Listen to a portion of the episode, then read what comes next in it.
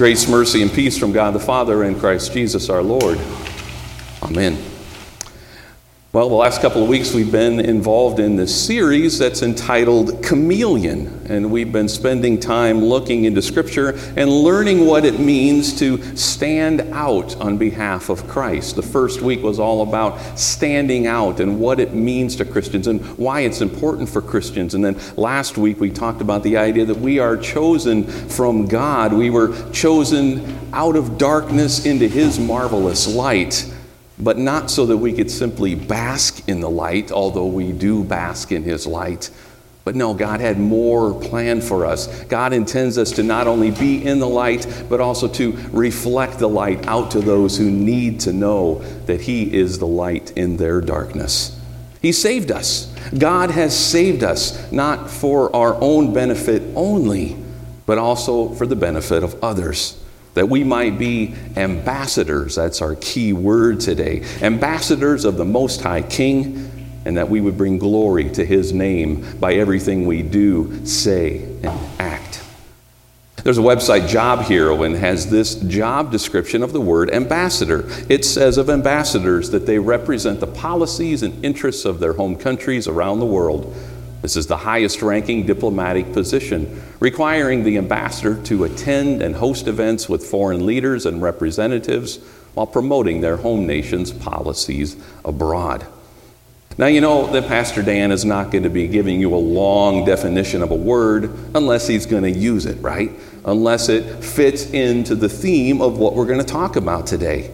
I believe God wants to show us who He is and He has called us to be on this earth and to give us opportunities to be ambassadors for Him. So, if you don't receive anything else that God is speaking to you today, know this that God has called you to be ambassadors. And not just ambassadors for the place that you live, for the country that you live, the city that you live, or the state, but ambassadors for Christ, a universal calling.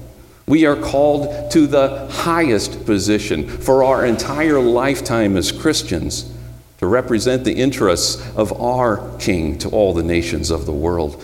What an amazing assignment! What an amazing calling that we have.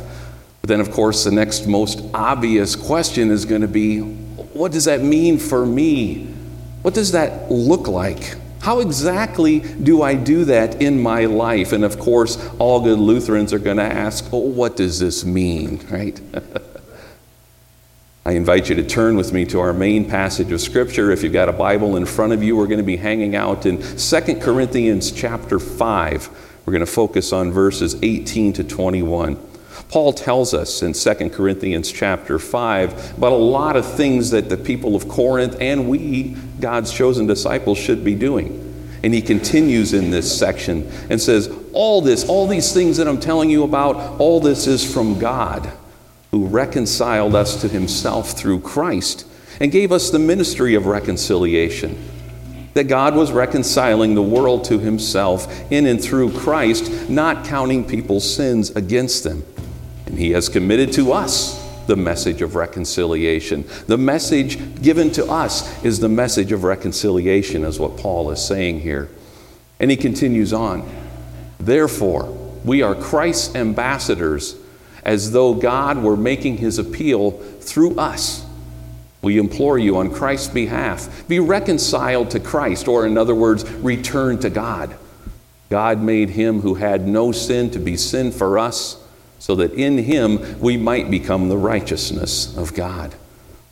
Saying this is Paul writing as he's been sharing all the blessings the people of Corinth have. He's just telling his readers that anyone belongs to Christ. In verse 17, he says, We are a new creation. He says, The old has passed away, the new has come. And he says, This is how we ought to live as new creations in this world of darkness. This is how we should act and live and be. I'm going to pause right here and give us a few moments because I need us to understand the import and significance of this. People are going to experience the hope of Christ through our ability to reflect Christ's love. And one of the main things we need to be doing is recon- reconciling ourselves with ourselves, with others, with God. All of that needs to happen. Here's what I mean. You see, it's going to be very difficult to bring people out of their darkness into our light if all they see around us is broken relationships. And if, if a broken world, and if all they see is more brokenness, anger, and especially division today, division is such a horrible strain on our lives. If all that a broken world sees from us is the same stuff the world is offering, what incentive is there for them to make a change in their life? Said another way, if we Christians can't get our act together, what need do they have for joining us? Jesus himself in Scripture talks about the importance of reconciliation, of repairing relationships. He talks about it in the Sermon on the Mountain. One of, his, one of the times he talks about it, Matthew chapter 5, verse 23. He says this If you're presenting a sacrifice at the altar in the temple, and you suddenly remember that someone has something against you, leave your sacrifice there at the altar. Go and be reconciled to that person then come and offer your sacrifice to God. Martin Luther is telling us in the small catechism, the students are working through the Ten Commandments right now in the catechism, and he tells Christ followers in there that we should worthily receive the gifts found and given to us through Christ, the sacraments, the Word, baptism, and especially Holy Communion. Martin Luther spends a lot of time talking about how do we take that sacrament seriously and well and worthily. He says if we find ourselves in a broken relationship, we should stay away. We should deny ourselves the gifts from God until that reconciliation with our other brothers and sisters in Christ has taken place. And that may be in the home, it may be in extended family, it may be out in the world, it may be here at church. But, friends, the wonderful news is He doesn't just give us that command and say, okay, go and do it. No, we have Jesus as a model for us into what real reconciliation looks like out in the real world. Reconciliation not only between us and God, but also us and us. See, Jesus came to knock down all the cultural boundaries that didn't allow people of different cultures to truly be in relationship with one another. Remember the story a week ago? We talked about the Samaritan woman at the well. And what did Jesus do? He was very intentional. He didn't do what most Jews did when they wanted to get to the area of Galilee in the northern of Israel down to Jerusalem in the south. They would go all the way around Samaria just so they didn't have to interact with those people. But Jesus was very intentional. He made a straight line right through. He said, We're going the short way. And his disciples questioned him, but they went that way anyhow. And he met that woman of Samaria put it another way, Jesus was willing to stand out rather than fit in for the sake of someone's soul. Now, I wonder how many of you in your own life have had people look at you and not seen you at your best. Perhaps they've seen you in the midst of your broken relationships. They hear you talking about this guy, Jesus, who you follow and love so much, but they don't see much love coming out of your lips and out of your life towards other people.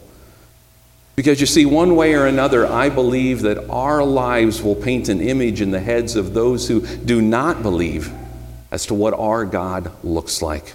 Let me say that again. I believe that our life, the life that we live, paints an image in the heads of those who don't believe as to what our God looks like, acts like, speaks like, and loves life. And believe me, I truly understand what those words mean. That's at the same time, it's an amazing feeling, it's a humbling feeling, and also a bit terrifying at times. That others might know what Christ is based on me? Wow. Well, that's okay if things are going well in my life, but not so okay if I'm not doing well, if I'm not at my best. But then we have to remember what Paul shares with us. He says that we are a new creation in Christ. Once we have Christ with us, once we're in that relationship, we are a new creation in everything that we do. And in order for God to use us to reconcile the lost people to Himself, we need to continually work on finding resolution with those around us. So that will be what others see in us. They're not going to see the brokenness. We may have brokenness, and we will have brokenness in our lives. But if we are working on repairing and reconciling people in those relationships that are torn, that is what people are going to see and remember. This is one of the many parts of our walk with Christ that is meant to look like a cross. In the vertical, we have that relationship between me and God, and in the horizontal, we have the relationship between me and everyone else around me. And the life that we are meant to live as Christians must be one of balance, being in a right relationship with God so that we can be in a right relationship with those folks around us. And we are called to be ambassadors and to reflect Christ's love to others in that relationship that we have, whether it be at home, whether it be work, church, uh, wherever it may be in our life. And Jesus gave us this wonderful message of reconciliation. He modeled it for us. And since we are his ambassadors, we speak for Christ. And what Christ says, we speak for him. Jesus says in Matthew chapter 4 verse 17, "Repent for the kingdom of heaven has come near." Paul would have said, "Come back to God." And as ambassadors, who we represent will often reflect the way that we act and speak in the world. As Kinlan and I have shared many times with our family, and probably a lot of you parents have done the same thing, the way you speak and act reflects on our family. We've said that so many times. And sometimes our kids do those things that just make us go, yeah, they were listening. And then other times, I can't believe your son did that. and friends, it works both ways. Sometimes Kinlan, but more often me will have our kids shaking their heads. Oh, look what Papa's up to today.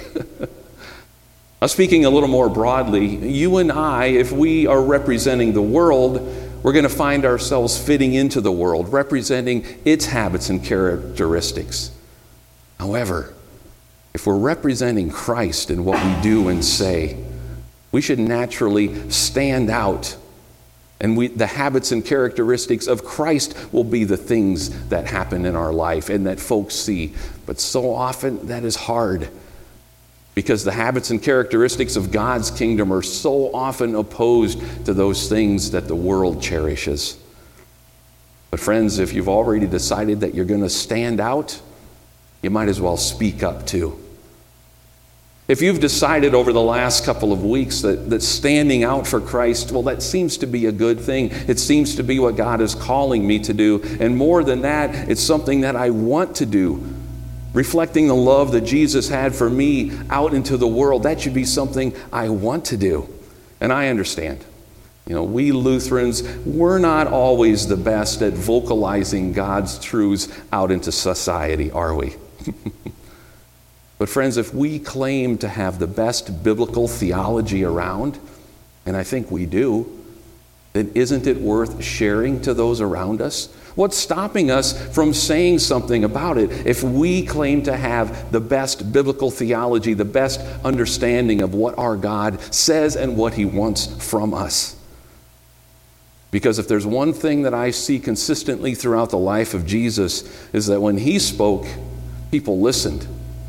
From our gospel today in Luke, he says one time that they listened, and they were listening, they were just enraptured by what he was saying course, it didn't turn out very well because he said some things that kind of turned things on their ear for them.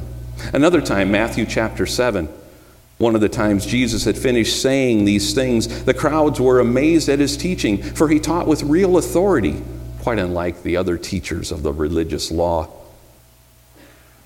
You see, Jesus knew that his message was truth, truth with a capital T. And he was so convinced that his truth would be helpful out in the world that he was at times willing to speak up and even speak out against the culture around him. Friends, the, the devil and our world try to convince us that today we live in a time of relative truth, which means there is no absolute truth with a capital T. That's what culture and society try to tell us. That the truth can change with almost any passing whim. However, you know different. If you're here today and you call yourself a Christ follower, you know that God's truth is the only truth and the only thing that's going to help our broken and hurting world. But the only time we're going to have the willingness to speak up and share it with others is when we ourselves are so convinced of that truth that nothing is going to get in our way easier said than done because there's so many of us that have these obstacles in our way. And not obstacles like this next slide, not American ninja style obstacles. We have obstacles that are a little more worldly. We have fear and we have anxiety and we worry about disagreements and not everybody feeling good about what we're saying. We worry about being rejected.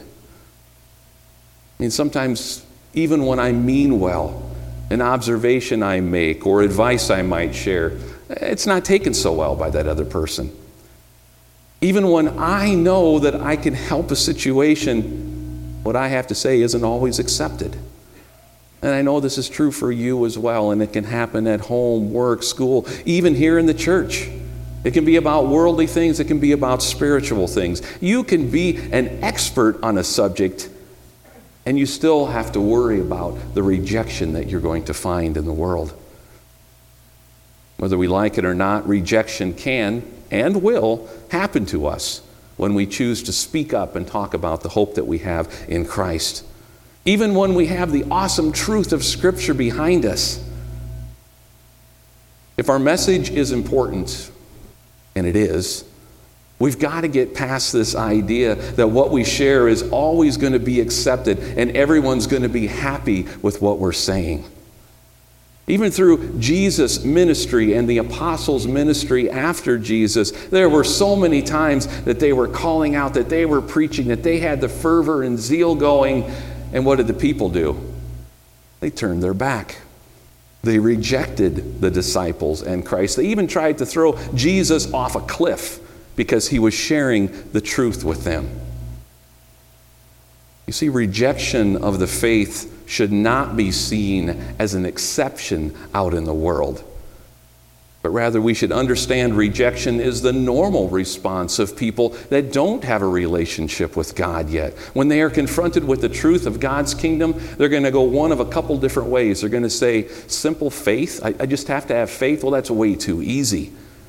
Or this Christian stuff, it looks way too difficult. I got to go to church on Sunday, I got to read my Bible. That's too much work. Or they might go the whole logical route.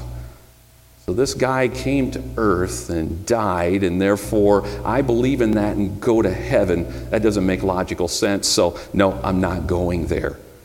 Rejection of the faith should not be seen as an exception out in the world. Rejection of the faith is the normal and default response of people that don't know God's truths yet, and that's where we come in.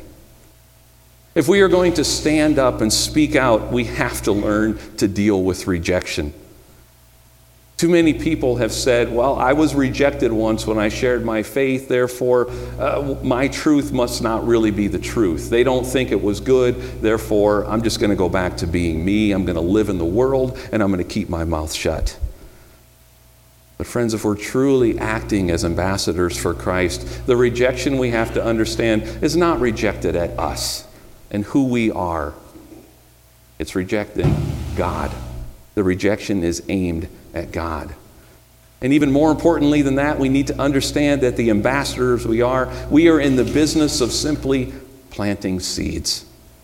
And some of the soil we plant in is going to be fertile and the seed is going to sprout immediately. And other soil we know is not ready yet to experience growth. But in all cases, and this is critical, if we are willing to speak up, the seed of the message will be planted. The seed of the gospel will go out. Paul says in his first letter to the Corinth in chapter 3 verse 6. He said, "I planted the seeds in your heart and Apollos watered it, but it was God who made it grow." One of the devil's biggest tactics when we go out to share our faith is to convince us that all the weight of converting someone, making them into a Christian, building that relationship with Christ, that all the weight is on our own shoulders. But that weight has never lied with us. It's never lied with God's people. This is true for even me as the preacher and Pastor Neil and Padre. We have never been seed growers. We are simply seed planters. Even though Zion Congregation has called us into these positions, it doesn't change me into a seed grower. Only God can grow seeds. God is the one that grows the seed once the Holy Spirit helps us to plant it. And that's the key. We have the Holy Spirit helping us. Now, God never said any of this would be easy. In fact, Jesus specifically said at least two times in this world, you're going to have trouble. And in other places in the gospel, Jesus warns of following him. He says, Don't follow me, don't begin until you count the cost. However, if I'm listening and reading all the words of Jesus correctly, I'm convinced that in the end, it's all going to be worth it. Speaking up for what you believe in is often criticized and rejected in our culture because you have to do it in a certain way and you can't hurt anyone's feelings and everyone has to feel this love. That's what our culture says about anything we want to share. And friends, that's not going to happen with the message that we have in the world. Nothing should get in our way of being ambassadors for Christ if we are convinced of the truth in the message because we have to remember who we represent. We need to remember that we have the power of the Holy Spirit at our disposal 24 7. And we need to remember that this temporary life that we live in today, this is not where we're going to live eternally. This is our time that God has given us to share with others so that they can be in heaven with us. This is just a short time.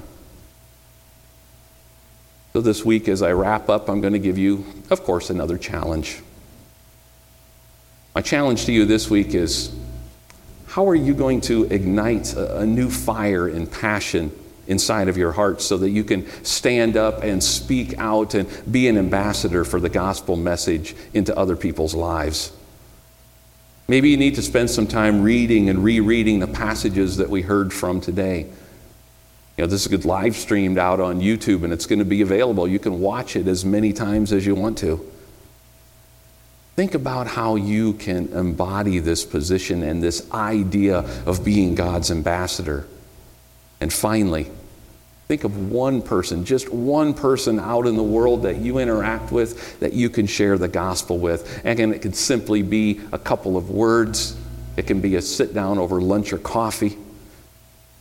And maybe even more importantly than that, who can you be reconciled with this week? What broken relationships do you still have that you want to see mended? I hope that you'll join with your brothers and sisters in Christ next week as we wrap up our four week series. And we finally talk about imitating the love that Christ has for us, what that looks like in our own lives, and what that looks like when we take that love and share it out in the world. Let's pray. God, I pray that you would help each of us to understand what it means to be an ambassador for reconciliation between you and your people, between your people and other people. Teach each of us to mirror our life and speech with that of Christ so that we can effectively invite people back into communion with you and through you. In Jesus' name, amen.